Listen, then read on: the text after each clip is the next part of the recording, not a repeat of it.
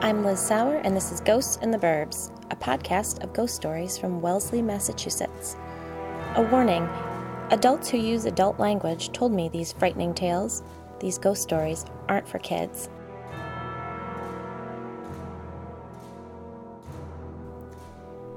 There are just a quick couple things to go over before we get to the story. Firstly, if you're new to the podcast, welcome, but don't start here. Head on back to episode number one. I admit that in the early episodes, I sound like I'm recording from inside a tin can, but everything will make more sense if you follow these crazy events in order. Next, I owe a huge thanks to Winnie, who's the person who suggested that I begin the recommendations list on ghostintheburbs.com. Head over there to see my list of recommended podcasts, books, and movies. Thank you, Winnie. Finally, please take a moment to review the podcast. And while you're at it, review another podcast you enjoy. I just gave American Hauntings a five star review. Check them out. I binged their four episode coverage of the real life exorcism that inspired The Exorcist yesterday. It's fantastic. All right, here we go. And remember to listen after the main event to a short, scary story about three Patreon supporters for which camping went awry. Now, we're on to ghost story number 43 Bury the Lead.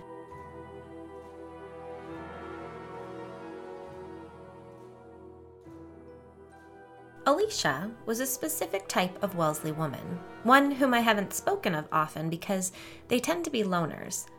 To be concise, she was an NPR listening, reusable grocery bag carrying, train the kids to bring home their lunch scraps for compost, turn the engine off at stoplights, historical society defending socialist at heart who guiltily reaped the benefits of her husband's very capitalist, very successful job. She spread her guilt under the guise of community involvement, championing issues that, though noble, made most people suppress deep sighs. In theory, I liked everything she stood for, but when she took the plastic lid off my half full cup of coffee and said she'd be happy to bring it home to recycle it for me, I found myself feeling attacked. Alicia, in theory, was great. In reality, she was a lot. Her husband, Doug, was a fucking know it all.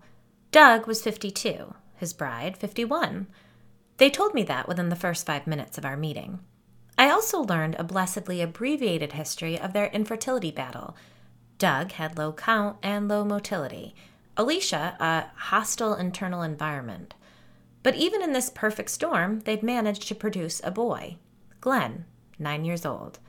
Smart and headstrong like his father, community oriented like his mother. I met the couple at Peet's Coffee because, as Doug pointed out in our group text, Starbucks is about three months overdue for a new water filtration system, and Cafe Nero burns their beans. He seriously took the time to write that out over text. A mutual acquaintance had given Alicia my phone number. That mutual acquaintance was officially kicked out of my circle of trust. Burn beans and coffee filtration aside, I was willing to meet the couple at Peet's. You look so familiar, Alicia said maintaining a laser focused eye contact as we shook hands. I shrugged and nodded vaguely. She didn't look at all familiar to me. Do you do yoga? Sometimes, I replied. She named a yoga studio. I admitted that I used to frequent the studio, but had gotten distracted by indoor cycling. I left out why I needed a distraction from that particular yoga studio. Text in brackets. See story number 28 Namaste. End brackets. After stating, Those bikes are murder on the knees, you'll be sorry, Doug gingerly sipped his coffee and said, Excuse me for a moment, in an authoritative tone. I watched him walk to the counter and, ignoring the person who'd been waiting their turn, began speaking sternly with the cashier. Alicia's back was to the counter, and she was talking about the last school committee meeting, so I was only half listening to her when I heard Doug raise his voice and say, No, dump out the coffee, but use the same cup. As for me, I will literally take the wrong meal or drink if offered, just to avoid making the person helping me feel uncomfortable. Doug had a different way of doing things. I tried to push aside embarrassment in being associated with the crank as he huffed and puffed back to our table. He sat down and, Though it had been attention he'd so obviously wanted, he didn't appear to want to address the angry exchange. I interrupted Alicia's story of personal offense and the school committee and said, All better? to Doug. He huffed some more. Well, you think they'd train these people? At least they poured me a fresh cup. Just as he was about to take a sip of this new cup, I said, I hope they didn't spit in it. The couple forced out laughter, as though I were joking. To Alicia, I said, You mentioned that there's something going on with your son?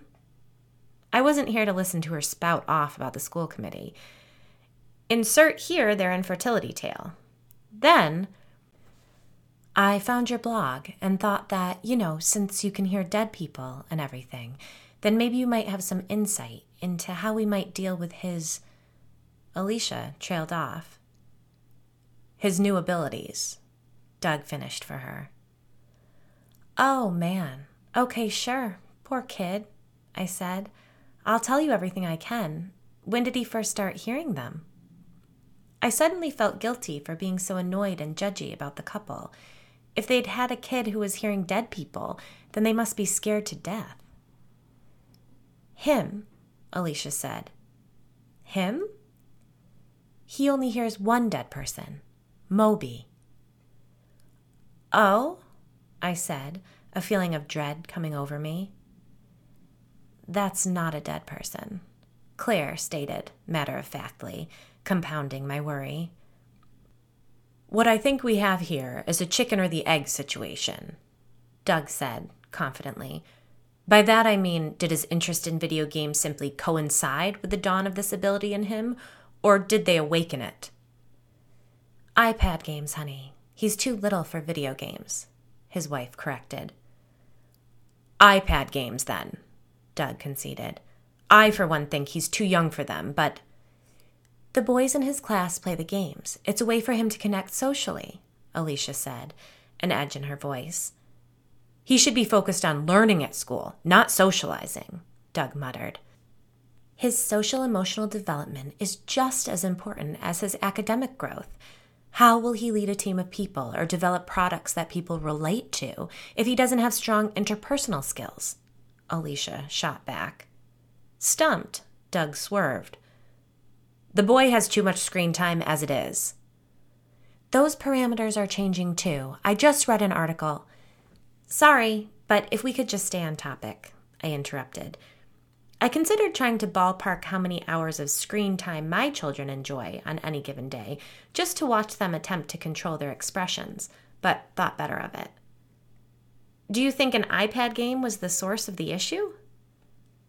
Alicia and Doug exchanged a long look. Doug spoke. Again, chicken and egg. He moved his hands up and down alternately, like a scale. In hindsight, we can pick out other instances which were, well, strange, but it was the game that introduced us, at least, to Moby. We believe it was a sure way for the ghost to connect with Glenn, that perhaps the ghost's previous attempts at communication were unsuccessful. Are you saying that it talks to him through the game? They nodded. Yeesh. You sure it's not just some uh, I hesitated, not wanting to freak them out even more. A pedophile masquerading as an animated character? Alicia said. Well, yeah, I replied. No, it's not that kind of a game. It's not multiplayer or interactive. It's an app where he has to solve puzzles and complete these little quests to gather points. I still contacted the creator of the app, Doug added to determine whether something like that might be possible.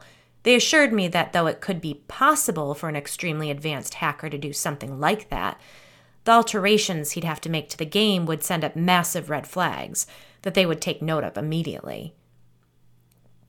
Okay, well, what does this Moby have to say? I know you're probably thinking indulgent parents of an only child, but we really are quite structured with him. Alicia assured me, quite unnecessarily. I wasn't thinking that at all, I said honestly. I was thinking of this pretend play iPad game my oldest daughters have been really into lately.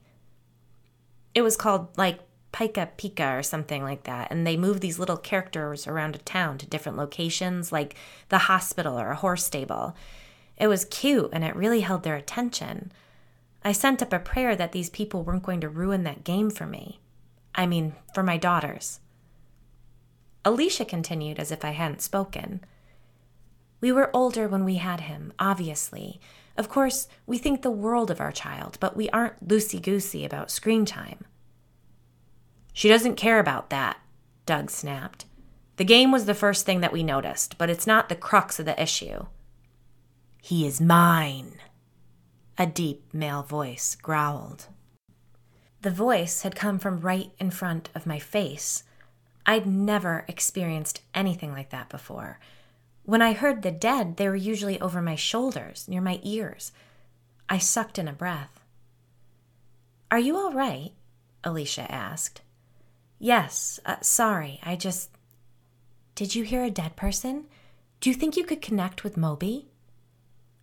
I don't know, maybe. I can't really control who I hear, but this is a busy place, so it might be someone else's attachment. Attachment? Doug demanded. Dead person, I said quickly.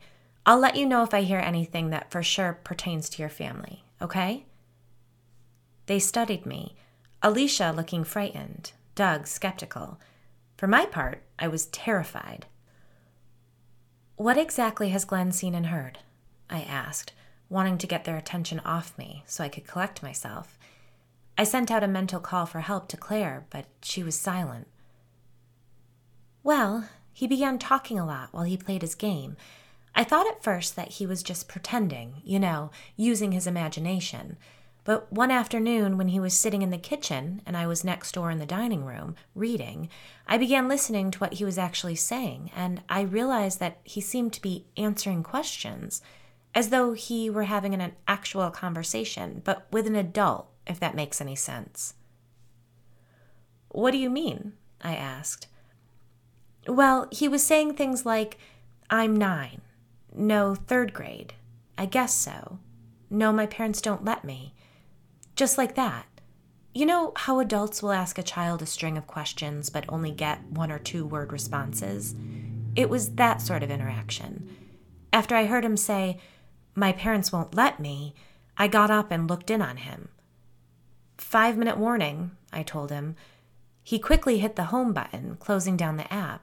I asked what he'd been playing, though I'd already gotten a glimpse of the game. He was honest with me, but he was acting pretty guilty, like he was hiding something, Alicia explained. I overheard a similar one sided conversation, Doug chimed in. I heard him say, But how would I get there? And that's when we deleted the game off the iPad and contacted its creator. Did you ask your son who he'd been talking to? I asked, wondering if perhaps they'd just grossly overreacted. I'd been asking him all along. These were just two examples of conversations overheard, but they were the ones that pushed us to make the decision to get rid of the game. What did he say about that? He was very upset that he could no longer spend his 30 minute technology allotment with the game. He expressed concern that Moby would be angry with him for no longer interacting through the game, but after an in depth discussion, he came to understand and respect our concerns. Doug said, as though he were referring to a recent discussion with a coworker. We realized that we had a bigger problem on our hands when Glenn began speaking to this Moby via other means. Such as? I asked. I was doing my best to focus on the couple's story, but I found myself inexplicably on the edge of a panic attack. My chest was tight. I felt like the coffee shop was far too crowded, and the feeling of impending doom was so overwhelming that I had to hold onto the edge of the table to keep from bolting. To make matters worse, the breathing tricks I usually employed to calm that sort of panic storm weren't doing jack. Glenn was in the basement playing before school, Alicia continued, oblivious to my inner battle. I was packing his lunch and getting things ready for the day when I heard him talking to himself. I went and stood at the top of the stairs to listen, hoping that perhaps he was just pretending with his Lego figures, but I suspected that again I was listening in on only half of the conversation. When I heard him say, I thought you lived in the game. Then, really? That's awesome. I went down to put eyes on the situation. He was sitting on the couch with an old toy. It was one of those plastic pretend computers for toddlers, the ones that teach kids the alphabet. I asked him who he was talking to, and he looked guilty. I told him to go upstairs and brush his teeth because the bus would be there any minute. I saw that he intended to bring the little computer with him, so I took it and said that I'd be up in a minute to make sure he had everything he needed for school. I looked over the computer to see if maybe it had been tampered with in some way, and when I was sure he was out of earshot, I'm embarrassed to say that I even tried asking it questions. Alicia stopped talking and stared at me, seeming to want me to say something. Truth be told, I was only half listening to her. Along with the tingly, numb feeling at the tips of my ears that accompanies my panic spells, I'd begun to hear a low humming and I was pretty sure it was getting louder. I was about to excuse myself from the table when Doug shared another strange experience. Alicia told me about the incident with the toy computer, and I began to form a hypothesis.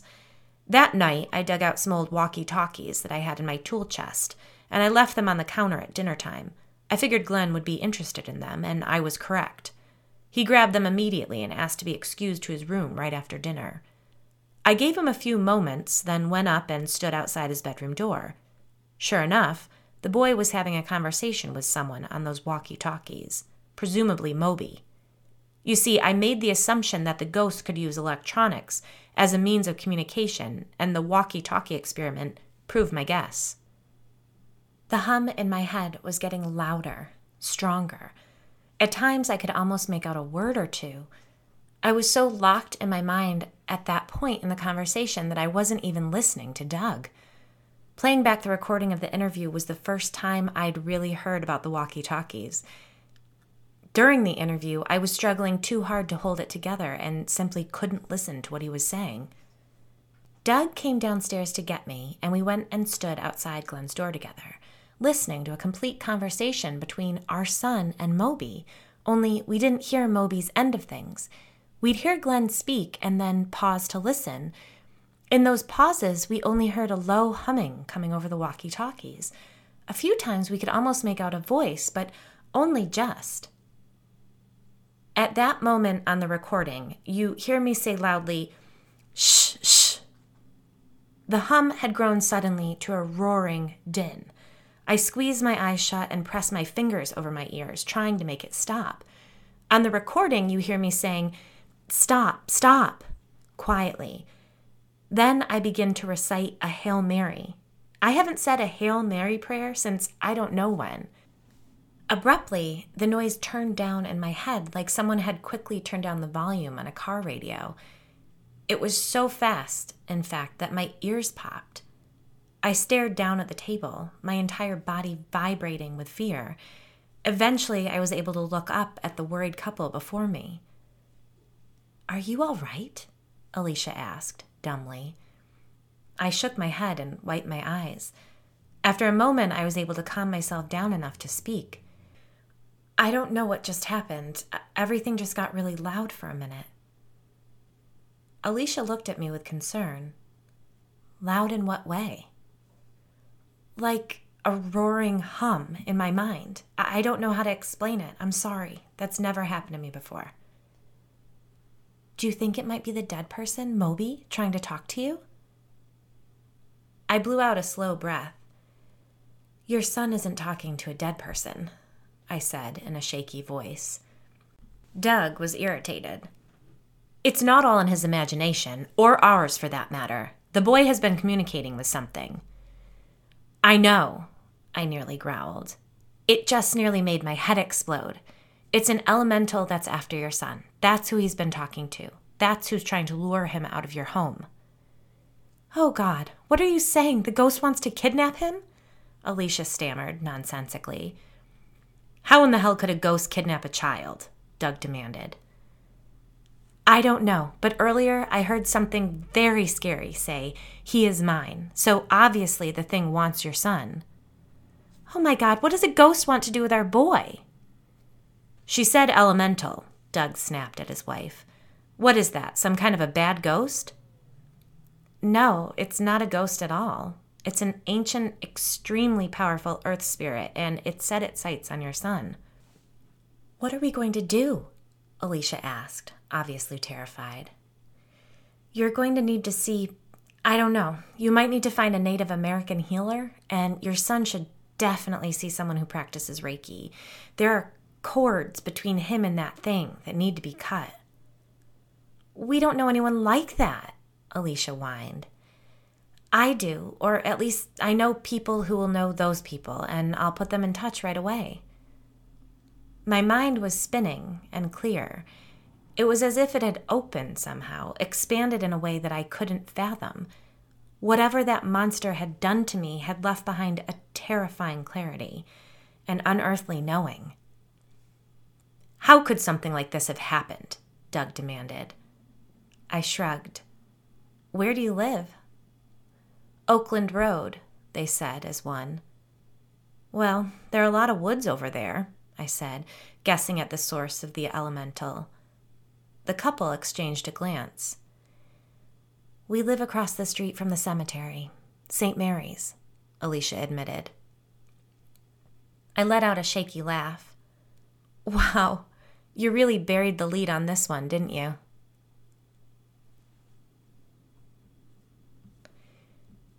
The girls were all in bed for the night, and we were relaxing in our family room, half of our attention on a television show, the other half on our phones. I'd heard the knocking occasionally in that room and had always assumed it was the tree branches or sound traveling from elsewhere in the house, so I was used to ignoring it. But then, as I was halfway through watching a zookeeper try to rake leaves in a baby panda bear enclosure, Chris grabbed the remote and muted the television. What the hell is that noise? he asked. I looked over at him. What noise? That knocking. It's driving me crazy. We sat in silence. There it is again, he said, when the knocking rattle sounded again. I suggested it might be the dishwasher. Eh, it sounds like it's coming from beneath us, he insisted. I followed him to the basement door and down the steps. Chris unhooked the latches on the old wooden makeshift door that served as our only protection from the dark place beneath the family room and hoisted it down to lean it against the concrete wall. The crawl space had been added when the family room had been built onto the house, so it was not as deep as the rest of the basement. Truthfully, I couldn't fathom the point of it. It was dirt floored and a constant source of rodent infestation. Chris flipped on his flashlight, then leaned his head into the darkness and looked right to left. Exasperated, he said, Well, shit, there's the problem. He shone the flashlight around the space, top to bottom, side to side. Come look at this. No wonder it's so noisy. I hesitated. He turned and motioned me over, a smile on his face. For a moment, I wondered if he'd found a family of rabbits inhabiting the place. I walked to him and he handed me the flashlight. I shone it into the pitch black and it lighted on a face the face of a young girl. She was sitting on the dirt floor with her back to the wall, her knees drawn up to her chest, and she wasn't alone. People lined the gloomy room. All were sitting, some with their legs stretched out in front of them and crossed at the ankles, others with knees pulled in like the girls. Some old, others middle aged. I saw one more child, a teenage boy with black hair who was somehow familiar. They all stared at me intently as if they were relieved to see me. You'd better get started, Chris said in a low voice. You can't keep them waiting like this forever. When I woke up, I was already sitting up in bed, the blankets thrown off, one leg out and ready to leap onto the floor, to run. I was out of breath, and for several moments I didn't even realize that I was crying. I could make out Chris's shape in the bed, and I heard one of the dogs groan as he adjusted himself near our feet. I snatched my cell phone off the bedside table and turned on the flashlight app. I shone it around the room, certain there would be dead people lining the walls. When I was certain we were alone, I got out of bed and went down to the girls' rooms. Kat was sound asleep, arms thrown over her head in her toddler bed. I decided then that I would move her bed into the big girl's room in the morning. They'd been talking about it, and looking down at her, all alone in this room, made me realize how tiny and vulnerable she was. Max and Joey were safely nestled in their twin beds across the hall. I walked through the entire upstairs and then the first floor, checking doors, forcing myself to peer into corners. I made sure the latch on the basement door was secure before retreating back to my bedroom, where I reread an old Agatha Christie novel by booklight until dawn. But I couldn't distract myself from the truth. I'd gotten the message. The dead had only begun speaking to me.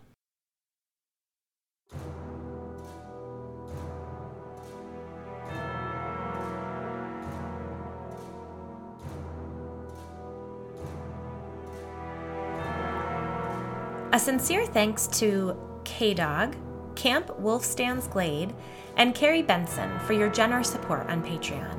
Without it, this podcast wouldn't exist. If you haven't yet, head over and check out Ghosts in the Burbs on Patreon, where each patron tier carries with it a small token of my thanks. The following patrons chose the $10 a month tier so that I might create a spooky story just for them. And theirs is one of my favorites. Here goes. Matthew Stanton rolled down the window on his old pickup truck. Hey, he said to the woman covered in mud. What are you kids doing here? Tara Bates replied gruffly. We're here to open up the camp, Gretchen Shelby called from the passenger seat. I'm Gretchen, the camp director. You must be Tara, the new groundskeeper. This is Matthew. He's the head of the boys' camp. Everyone else is due next week, but we're here to. Tara cut the girl off. Bunks aren't ready yet. Oh, hey, that's all right, Matthew said excitedly. I brought a tent. Tara rolled her eyes. You can stay in the infirmary, not safe in the woods at night. Great, thanks, Gretchen replied cheerily before Matthew pulled the truck away. The young people shared a laugh at the grouchy woman's expense. They parked and unloaded their gear into the small cabin designated as the camp infirmary. I'm going to go check on the obstacle course and see how it weathered the winter, Matthew said after they'd settled in. Fantastic, Gretchen replied enthusiastically. I'm going to pop in my earphones and listen to some music while I organize these camper files. Good times, Matthew said as he headed out the door to begin the quarter mile hike to the obstacle course built high in the trees. Gretchen set to her task. She cranked Huey Lewis on her iPod, opened a cardboard box full of files, and began reviewing the incoming camper profiles. But her mind drifted back to the previous summer and the disappearances of those three counselors. Everyone had been convinced that they'd just taken off, having become fed up with the rigors of outdoor life. Their belongings had been left behind, but it hadn't raised too much suspicion at the time. Gretchen shrugged her shoulders and directed her focus back to the files. Matthew swiped at mosquitoes that kept darting at his eyes. He took a deep breath of clean forest air and leaned against a tree, remembering the last time he'd been on this trail. It had been at the close of the season the previous summer. He'd been hauling gear back to the camp after shutting down the course for the season when he'd come upon a strange sight.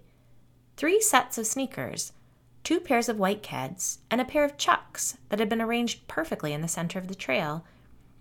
Mikey, the counselor who'd taken off with those two girls, had worn chucks just like them. It was strange they'd left without telling anyone, but Matthew figured they'd grown tired of dealing with the kids. He'd left the shoes right where they sat on the trail, lost in his own daydream of running off and never looking back. Tara Bates stared at the darkening sky. She felt a storm coming. Tara hadn't expected those camp counselors to show up so soon. She didn't like surprises. She hitched up her overalls and got back to weeding. Gretchen paused in her paperwork. Over Huey's voice, she thought she heard a noise coming from outside the infirmary.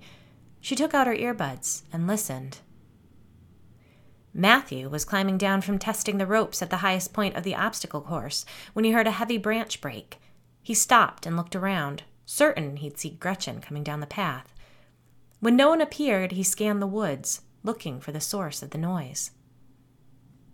Hello, Gretchen sang as she bopped down the steps from the infirmary cabin. Matthew, is that you? She crossed her arms in front of her. The day had darkened quickly, and the wind was picking up.